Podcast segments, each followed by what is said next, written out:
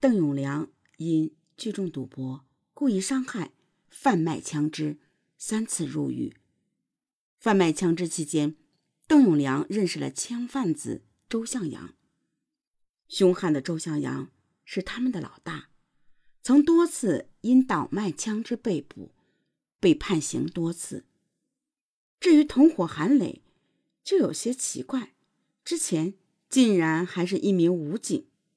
一九九二年，韩磊在北京人民武装警察部队特种警察学院服役，转业后，韩磊被安排到周口市行署招待所担任保安。这个工作呢很烂，收入微薄，没有地位，还很辛苦。韩磊对这个安排极为不满，干了几年就不干了，同酒肉朋友周向阳一起卖枪和抢劫为生。一九九六年，邓永良刑满释放后，一直在广州火车站附近以诈骗和敲诈为生。前一年的一九九五年，周向阳和韩磊在安徽蚌埠持枪抢劫出租车，失了手，仓皇跑路到广州。三人都是熟人，意外在火车站相遇。几次喝酒后，他们决定组成团伙，购买枪支，做大案。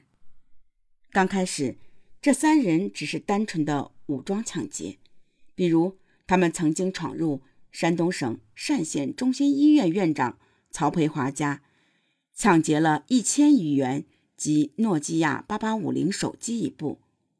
后发现人少难办事，他们又在九八年拉进了吴宝玉、张国强、陈峰。其中，吴宝玉是枪贩子，陈峰则是抢劫犯，都是有前科的渣子。让人无语的是。张国强却没有前科，他是韩磊服役时候的战友，曾经的武警干部。退伍后，张国强被分配到鹿邑县电信局担任普通职工。他表现还凑合，但家庭经济压力大，生活比较困难。在韩磊所谓“马无夜草不肥”的游说下，张国强也加入了他们的团伙。这样一来，团伙就有两名前武警，能够熟练使用武器。此时，周向阳、韩磊、邓永良已经有了命案在身。在他们要求下，九八年他们开始作案多起，抢劫杀死多人。这多起案件并不是单纯的抢劫，主要是让吴宝玉、张国强、陈峰杀人纳投名状。等到这三人也杀了人后，周向阳才彻底相信他们。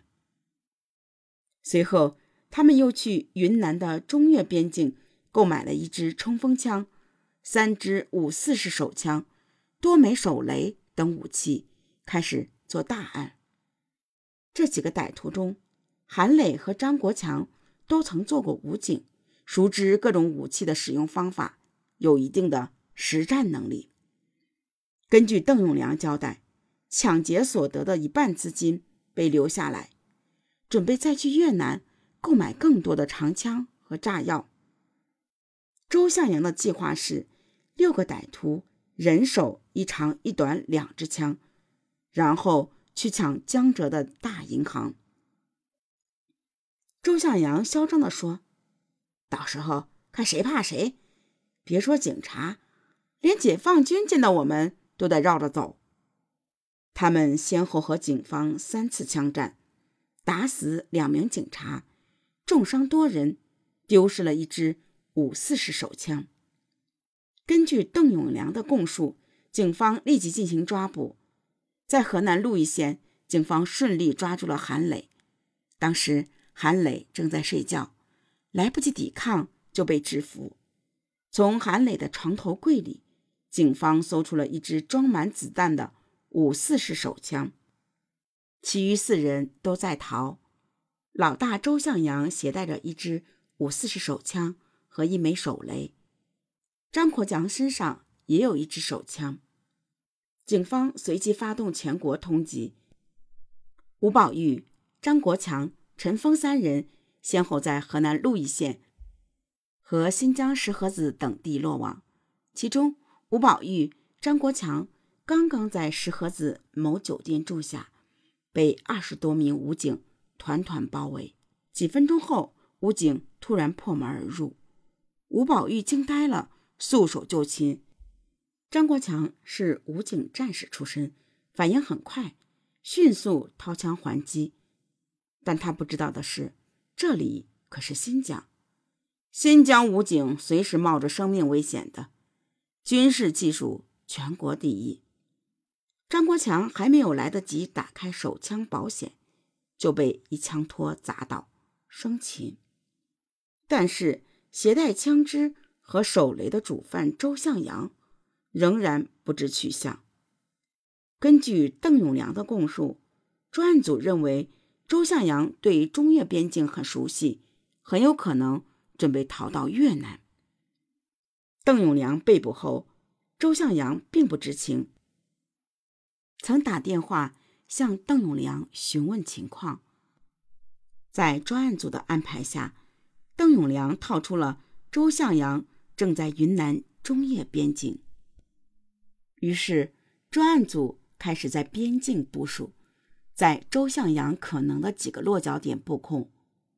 果然，一月三十日。云南省河口瑶族自治县发现了周向阳的踪迹。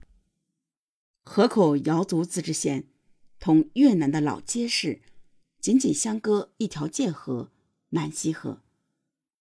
专案组马不停蹄，立即乘坐飞机赶到。在河口县警方帮助下，民警们在出境的各个要塞设卡抓捕周向阳。